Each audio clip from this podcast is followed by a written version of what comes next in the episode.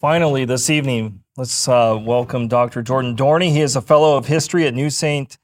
Andrews College, where he teaches the sophomore history colloquium along with various electives in history and political theory. He is also assistant director of the classical Christian studies program at NSA, which offers a low residency Master of Studies degree and graduate certificate. Dr. Dorney holds a PhD in political science from the University of Notre Dame and the title of his talk this evening is Xenophon and Socratic Libertarianism. So please welcome Jordan. As long as we're uh, retitling talks, maybe to spice mine up a bit and make it seem more like it fits in with the rest, uh, maybe I should change it to Xenophon and Socratic Christendom. Uh, and the power of that joke, uh, it, that shoe's going to drop maybe in 20 minutes. So hold that uh, for a bit. Uh, there's some biblical warrant for that, uh, though it may take some time to get that on the table. Uh, I, uh, though, to make two points on, on a title, to be really self indulgent here, uh, I thought that I at least ought not to be so cowardly as to put a question mark at the end of this title, Xenophon and Socratic Libertarianism, uh, and that I would offer you a more definitive statement in that direction. Uh, so, uh, now to make three points on the title, I think that it breaks down really into these two parts. Uh, and so the presentation tonight, uh, uh in it, I'll try to uh, do two things. One, introduce the political writings of this person, Xenophon, uh, who is the greatest student of Socrates, at least the greatest student whose name isn't Plato. So I'll spend some time talking about him. Uh, and then second, I will try to, I will try to provide a defense of natural liberty as well as a skeptical perspective uh, toward various attempts to subsume that liberty in or under political life. Uh, so, first things uh, first, uh, a bit about Xenophon. So, uh, he is also a student of Socrates, like Plato. There you go. Now you have something to work with.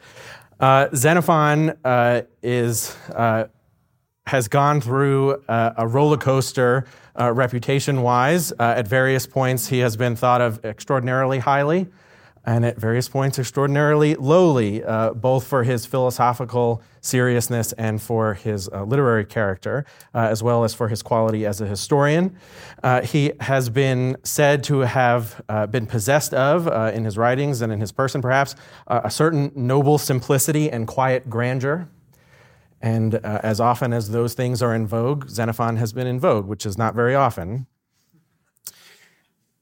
Uh, if you're familiar with, with the Platonic corpus, you know that it consists of various dialogues, and traditionally these have been uh, uh, organized in, in a, a, set of tetralogies, set of four dialogues, uh, and there's something uh, nice and organized about that. Uh, and based on that introduction, you know that I'm about to say that Xenophon's writings are not like that at all. Uh, they are a mixture of, of, of, things, various genres. They're not all dialogues, although some of them are. And they can't quite be situated in that nice way. And this speaks to something about Xenophon's style and his approach to uh, teaching political philosophy, uh, but I uh, will explain the, the corpus a bit first and then uh, fill in the gaps there with uh, what that means for his method. So, this ju- just to give you a grasp of Xenophon, since I think for a variety of reasons he's relatively unknown, uh, even among those that uh, enjoy a good classical education. Uh, so, uh, one way we can divide two sets of works by Xenophon is to think in terms of heroes.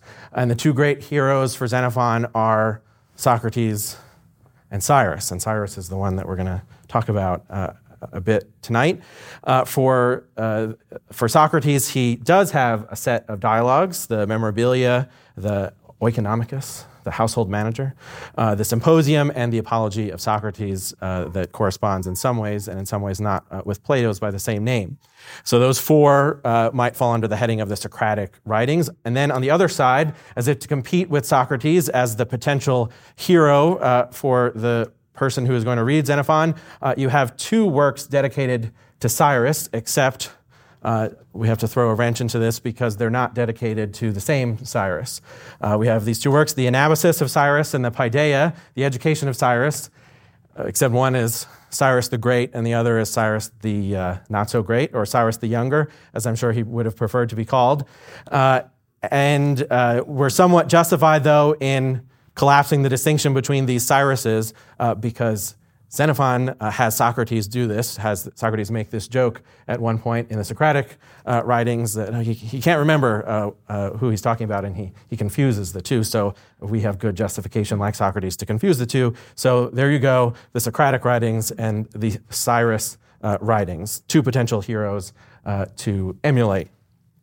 Then we have this odd collection of three short works, the minor works uh, to do them injustice, uh, which have to do with educating readers in very particular, extremely particular arts.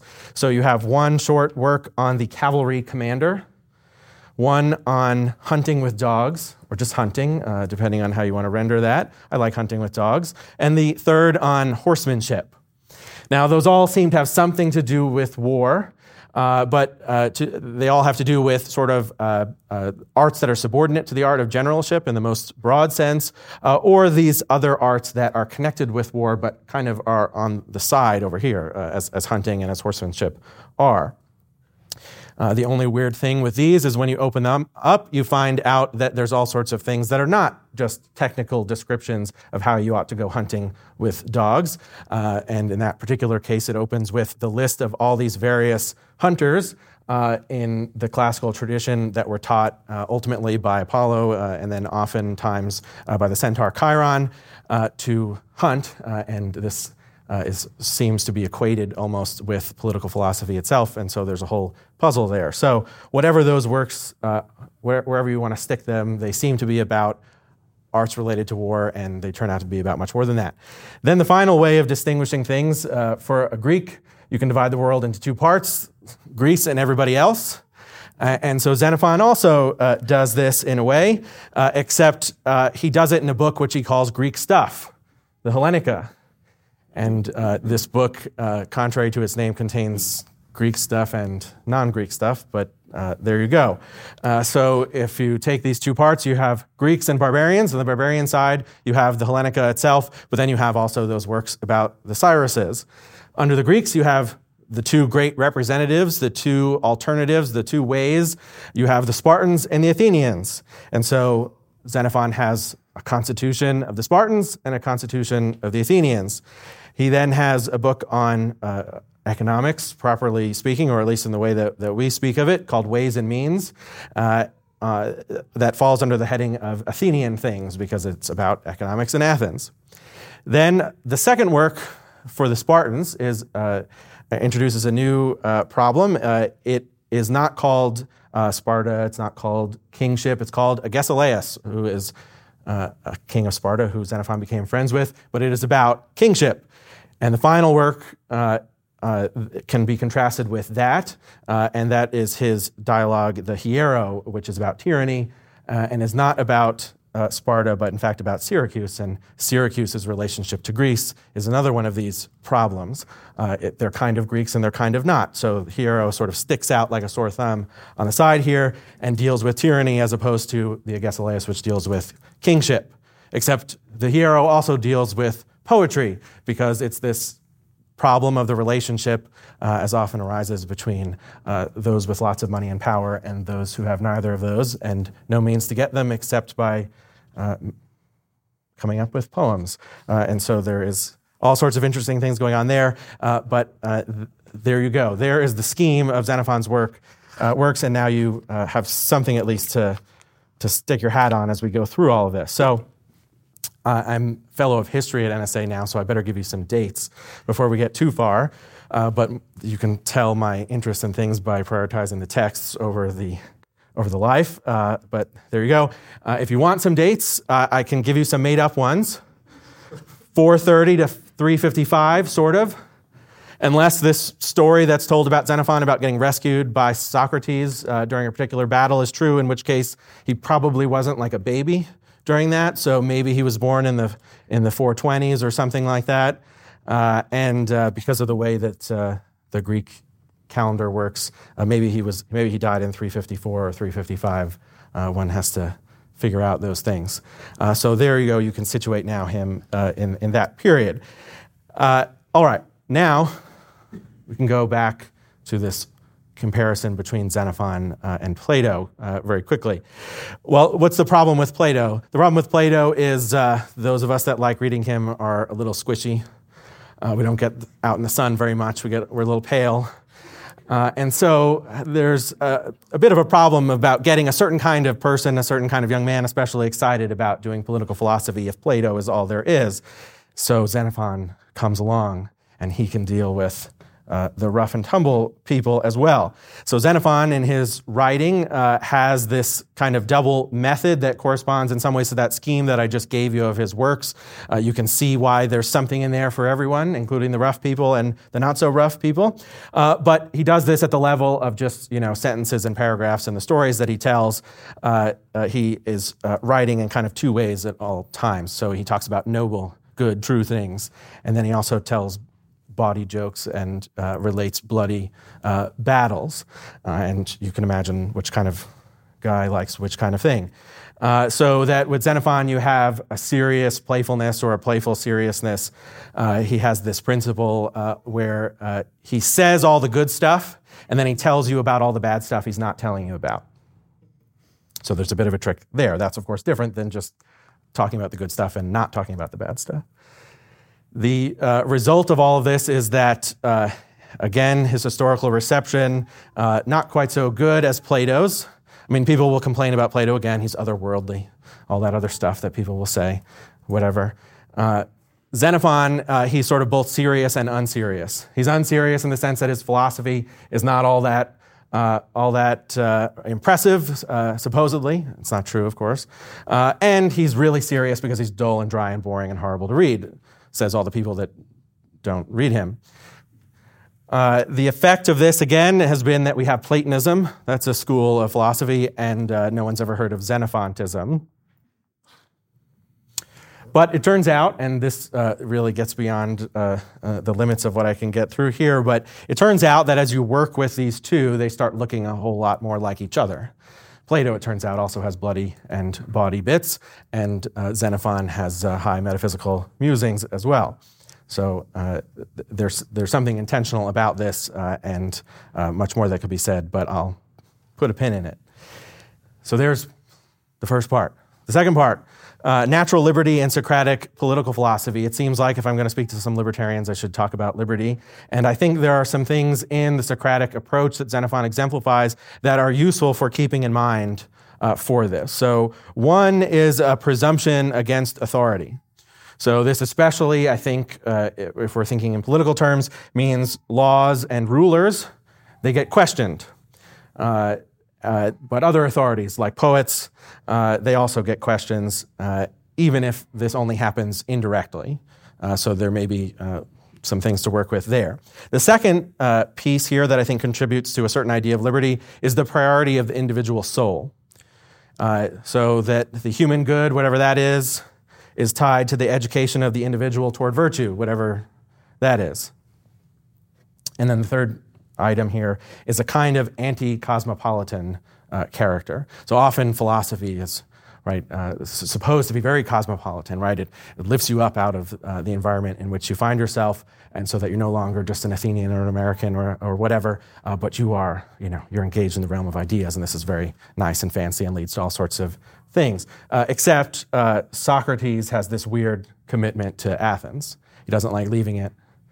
He fights for it uh, he has some, some kind of attachment there. So, th- again, we could develop this more, but uh, those three things presumption against authority, a priority for the individual soul, and a kind of anti cosmopolitan intent. I think those three things together form the basis for thinking about Socratic political philosophy uh, and Xenophon's presentation of that in those terms. So, then for the rest of this time, I want to talk about the, uh, a particular work. This is The Education of Cyrus the Paideia of Cyrus uh, the Great. Uh, and this is uh, one place where I think you see those three things play themselves out uh, in, in quite interesting ways. Uh, so here, uh, you could start with the title. I started with my own title, so I should at least start with Xenophon's title. why is it called the education of Cyrus? Machiavelli, for instance, when he recommends everybody re- go out and read Xenophon, he calls it the life of Cyrus. Uh, and, and, Xenophon could have called it that. Uh, of course, you have the problem the education of Cyrus. What does that mean? Does it mean Cyrus's education uh, in the sense it's the, the, education he receives, or is it Cyrus's education, the one that he gives you, or the one that you get when you read Xenophon's book? Uh, why not call it the history of Cyrus? Xenophon supposedly is a historian. People accuse him of that. Uh, so why not call it the history of Cyrus? That would seem to be a, maybe a different kind of book. Why not call it the kingdom of Cyrus? If we're interested in the political side most of all, why not make it about the kingdom or the empire of Cyrus? Or worse, why not call it the romance of Cyrus, the adventures of Cyrus? This is uh, a, a, very depressing part of the reception history of Xenophon. Uh, there are a couple of sort of love stories uh, embedded in this, and uh, people decided that was the important part and uh, extracted that out of Xenophon's book and made the romance of a couple of these characters, uh, one of whom is the, the most, Xenophon calls the most beautiful woman in all of Asia, uh, and her husband. it is not the adventures or the romance of Cyrus, it's the education of Cyrus. But there are some other ways that he could have gone. Uh, the again, the title is uh, the education, and it's designed, as I said, as, as is fundamental to Xenophon's approach, to deal with at least two kinds of people: the rough people and the refined people. He's, he wants to get them both, get them all, uh, and he begins the book then with a certain uh, common sense uh, a set of ideas that are, are, are common sense, uh, maybe for both groups, uh, though we could try to spell out how it might vary. He begins with a great opening sentence. He says, The thought once occurred to us, popped into my brain one time, or our brain, uh, he includes us all in it, that, you know what? People are constantly rebelling. They, re- you know, they rebel against the king because they want a republic. They rebel against the oligarchy because they want a king. They rebel against this guy because they want that guy. They rebel against this guy because they don't want anybody. Uh, it seems like it's really hard to rule, and no one really wants you uh, to be there. Huh. Wouldn't it be nice if we knew how to rule everyone? When you look at like cows and sheep and stuff, the cows never have a revolt. Why can't we be like that?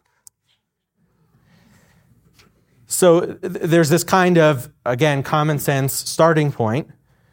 Maybe we're not like cows and sheep and pigs, and we are not born to just be ruled by our rulers. This is what I think you might call, again, not just a common sense view, but a kind of natural libertarianism. We all feel that this is, that this is true. There are a couple of wrenches in here again. Uh, this is always what happens with Xenophon, because uh, he also applies this to the household. Turns out, children sometimes don't like their parents, servants sometimes don't like their masters. So maybe it's worse than we thought. Maybe we're not just natural libertarians, where we want more or less than that. Uh, so th- that, that, that problem looms over it. But in any case, all of that is swept off the board when Another thought pops into our collective mind when we remember that that certain Cyrus, some Cyrus, some Cyrus guy, uh, this is a funny way that, that Xenophon puts it, when we remember this guy Cyrus, who made it look so easy, conquered so many people, he didn't even know what language they spoke, he still ruled them. Kind of like how, you know, I can't speak to a sheep or a pig or a cow. You can see the problem in there. So this common sense view is overwhelmed by the historical record. Although we might not feel like we, are, we deserve to be ruled by everybody, it looks like maybe somebody figured us out, and so we just better submit to this totalitarian state. So, this, uh, the education traces the career of Cyrus as he moves from uh, old Persia, this austere republic where you're not, not even allowed to spit in front of people, because it, it, shows you're like you're wasting your, your water, right? Uh, to Cyrus sitting on the throne in Babylon, surrounded by eunuchs wearing platform shoes and eye makeup and a wig. I don't know. I think both are scary. Uh, When you read the book, though, it seems like Xenophon is really hyping up this guy Cyrus, right? So I said this is you have two choices for heroes when you read Xenophon, Cyrus or Socrates. And man, this Cyrus guy looks like something. Uh, everybody loves Cyrus. They're constantly talking about how remarkable his soul is, how handsome he is, men and women, right? This is what happens. Everybody loves Cyrus. Now, this is as nice as far as it goes, except when you put this in a political context, everything kind of gets a little creepy. Friendship, family, erotic desire, all of this gets redirected toward Cyrus in this grotesque, disgusting way. All the stuff that makes human life good in all of its various spheres, when it's all mashed together in the regime or in the empire, it's unsettling. And yet, he's just so good at it. So, how do we get out of it? You know, he's just such a handsome guy. He's just so noble. He's just so brave. He's just so whatever. You know, darn it, I guess we better give him all the power. This, again, you can see how there's the, the, common sense, natural libertarianism on the one side, and then almost this common sense reaction uh, to someone of surpassing greatness. We get uh, an extended picture of Cyrus's camp as he's conquering uh, both friends and enemies. Uh, Cyrus's camp is the place uh, not where everybody knows your name, it's the place where Cyrus knows your name. And at first you think, isn't this wonderful? Cyrus knows my name. Uh, Cyrus, uh, at one point, is, has to order a bunch of his new allies, who he's conquered or cajoled or bribed or whatever, uh, into being part of his coalition, ultimately against the, the villain of the story, who is the king of Assyria. you know, read your Bibles for more. And uh, he says to all these guys that he's just you know met a few minutes ago, uh, almost, uh, he starts ra- rattling through all of their names, all the various lieutenants who he wants to go do this or that. Go to this place, go to that place, make sure you do this, make sure you bring the cavalry over here, the spearmen over there, whatever it is. And he knows them all, knows all their names and knows where they're from. And boy, they love that. And then Cyrus gives this speech uh, in earnest, seemingly, uh, where he says, Yeah, right, because like a craftsman needs to know the name of all his tools, right? So they perceive of it as love, and he says, Yeah, you're like my hammer, or like that, whatever that kind of saw is I need for this kind of job.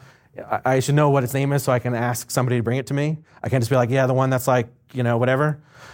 This is the way that Cyrus uh, deals with it. Again, uh, th- there's something, th- there's a big problem here because Cyrus seems so impressive, seems to overwhelm our natural libertarian sympathies, and yet it just is really gross uh, and really scary. But if man is supposed to be free, again, why is it so easy for Cyrus to do all of this, to conquer not only his enemies, but also his friends? And why does everyone keep giving up? Why does everyone love Cyrus so much that whether he pays them off or he uh, does something for them or even defeats them, uh, it turns into this love for Cyrus. This, this presents a problem. It's kind of, uh, in a way, the factual argument against libertarianism. This is, after all, what, what Xenophon had first indicated. Uh, he had this thought, and then this other thought popped in uh, that, that seems to disprove it. Now, in the end, as I suggested, he ends up on the throne of Babylon, wearing platform shoes and eye makeup and a wig and all that other stuff and surrounded by eunuchs. Uh, in the end, it seems like he fails uh, at what he sets out to do because uh, not only is, is, all of that the case, uh, but he dies after giving this great speech to his sons about how they're not supposed to fight with each other, except what happens after Cyrus dies. The sons go to war and one kills the other, and somebody impersonates this, the one son that's killed, and you can read Herodotus for all of that. But but does this really get us out of the problem? Is it a problem with Cyrus or is it a problem with us? Or, or, or what are we looking for here? If man no longer looks like he's not made to be dominated, but looks like he really is made to be dominated, what do we do with Cyrus's ultimate failure? What do we look for? And I think this then, to kind of move towards the end here, uh, there's three possibilities. And this depends on how we answer the question of whether man is a political animal. So let's say he, that man is a political animal. Well, then we want to look for Cyrus 2.0. Even better, Cyrus. We assume that Cyrus must have made some mistake. He must have been corrupted at some stage. And we really do, after all, want the, the, the kingly art, this thing that Cyrus has been after uh, throughout uh, the text. We want someone who really possesses it uh, in the usual sense, the kingly art, the, the thing that the king needs to know, but at the, to the highest degree, even more than Cyrus himself. And this kingly art is hierarchical and it's highly structured.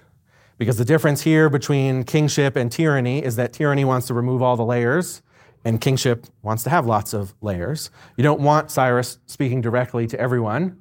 Uh, you want him speaking to people who speak to someone else who speak to you. Uh, and uh, this, this would seem to be a characteristic of, uh, of this Cyrus 2.0, this potential, again, if man is a political animal after all. The danger here, though, is Machiavelli's Cyrus uh, rearing his ugly or beautiful head. Uh, do we really want someone who's just even better than Cyrus at the whole political thing? Maybe we can talk about the ways in which he would protect political liberty. Maybe the institutional constraints that would be placed on such a ruler would resolve the problems that we see with Cyrus. Uh, people invent these kind of nice readings of even of Machiavelli to, to emphasize this, this sort of perspective. Uh, again, we would look for the mistakes that Cyrus might have made and, and fix them. Or there's just something fundamentally corrupt uh, with, with this whole thing. So then we might say, okay, well, forget this political animal thing. It seems like man is, after all, not a political animal. Uh, we don't want him to be ruled in this way. In, in which case, it seems like now we would push for resistance to all different kinds of, of rule. And we would look for an alternative to that perfect political community in those other realms of life which Cyrus has suppressed. So we're looking at the 2.0 versions of all the other stuff that Xenophon brings up in this text. There's community or society uh, as a, let's say, a sub political thing. And, and we have various examples uh, in the work. We have the, the old Persian Republic, we have the Median Empire, we have a number of other uh, regimes that get some special attention. And in all those cases, there's something wrong with them, but we could fix it.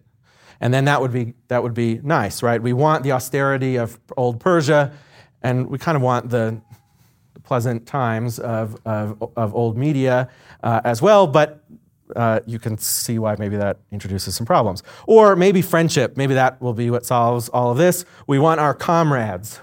Uh, so, all of those times that Cyrus presented his love for his men and his men's love for him, okay, he was corrupt, and, and that was a corrupt kind of love, but we want the real deal. That's what will satisfy us. We want that brotherly banter that we get in this great scene uh, that comes in the middle of the conquest that uh, I call the, the tent party, uh, because they go into Cyrus's tent and they have a, a, party and they tell jokes to each other. And here's where you get some of the the body jokes and the and the re- regaling each other with bloody stories. Uh, you know, maybe that's if we could only have the non-corrupt version of that, that would that would fix it. Because again, we're not political, we're social, or we're uh, we're uh, we desire friendship or, or something like that. Or we have, again, this romance uh, between the most beautiful woman in all of Asia, Panthea, and Abradatas, her husband. Uh, they might have messed up because they bought into Cyrus's whole thing, but if only we could you know, have real love, then, that, then we'd be satisfied. Or maybe the family. Cyrus and his father have this interesting relationship, and it almost seems like good, like a good father-son dynamic, except all the things that turn out to be corrupt and corrupting about it. And so maybe if we just solve that. So with all of these things, the difficulty is we we hold out the hope that we could, if we could just fix this other area, if we run away from politics to something else, our problems would be solved. Except Xenophon also seems to show that those things are not going to satisfy. Uh, that we won't acquire that scientific knowledge. That we won't uh, be able to uh, carry this out in in um, having moved on from political life. The individual, the domestic, the political, all of it's a problem. So then again, the question is this is this a more consistent libertarianism? Uh, politics is corrupt, and so is everything else. Uh, so we need to be more skeptical of, of every area of human life. that's one possibility. The other possibility uh, that Xenophon holds out is that philosophy uh, will fix this. Uh, it, what we can do is turn inward individual soul, individual liberty, all that stuff that I talked about, right? Uh, we can have self rule. We, don't be, we won't be ruled externally, we'll rule ourselves. The question here then is is this ultimately unpolitical, anti political, or is it political in some, some new and fancy way? I'm going to go with door number three for now, uh, as I bring this to a conclusion. So let's say then again on this question is man a political animal? Let's say he is, but it's not in that ordinary sense. We're not talking about constitutional arrangements and how many senators we have and, and how long the president is president or something like that. Uh, but we mean political in this deeper Socratic sense. Uh, we, freedom from government, government restraint then is not the ultimate principle of liberty that we're after, but a different kind of freedom. Uh, I said that, that Socrates offers this, but I might, I might say that there's, there's two ways. And I won't say that they're the way of life and the way of death, but you can figure out which is which. Uh, and, and you might say that they're the way of life and the way of death. Uh, in the first case, we have Socrates. Uh, and here you have the transformation of the kingly art into the life of political philosophy. So, in, in the place of that political hierarchy, we have a kind of political epistemology. Our knowledge is organized by a supervening science. This is the Aristotelian idea of the architectonic science, uh, of which a little tiny branch is that thing that people call philosophy. Uh, this is the opposite of a tyrannical epistemology which levels all knowledge and, and, cuts out all of the intervening things, where, where uh, knowledge itself just sort of speaks directly to everything underneath it. That would be, that would be tyranny in, in the realm of science or in the realm uh, of political philosophy. This is, what, th- this is what Socrates seems to offer, and we have a, a, taste of this in one episode in the text when we have uh, a mention from the Prince of Armenia, the story of his tutor who is killed by his father because uh, he teaches him to you know, not listen to his father as much anymore, which is what happens uh, with philosophy. So then, uh, there, with that little story, we reintroduce the problem of politics. Uh, this, if we were avoiding something pernicious and corrupt and corrupting, it seems like we've reinvented the wheel, and Socrates now uh, is corrupting the youth instead of Cyrus. Of course, the other side, the other way, uh, is that we look not to Cyrus, the anointed one, not Cyrus the Christ, but the other one, uh, and to his union of the kingly art and wisdom in his, in his own person. And here I would just then deflect all questions and all attention back to the previous discussion because this would introduce questions about whether Christ's kingship makes human rule, human politics more or less important. Uh, does he make it so that no one else needs to be king, just him? Or does he make it so that all Christian kings have to be a certain way? Is the Socratic desire for a political epistemology fulfilled in Christ then, apart from political life, or is it fulfilled in Socratic, or not, not Socratic, but in, uh, in uh, some kind of Christendom? And with that, again, I'll redirect all attention back to the previous talk. Thanks.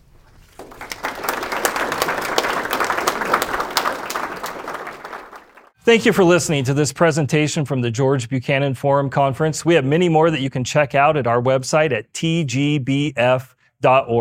You can also find us on YouTube or on your favorite podcasting platform. In true free market fashion, we're entirely crowdfunded by the generous support of people like you. If you'd like to help our work, you can set up one time or recurring donations at tgbf.org the best way for others to hear about us is from their friends. So please consider liking, subscribing, and sharing our material. We greatly appreciate it.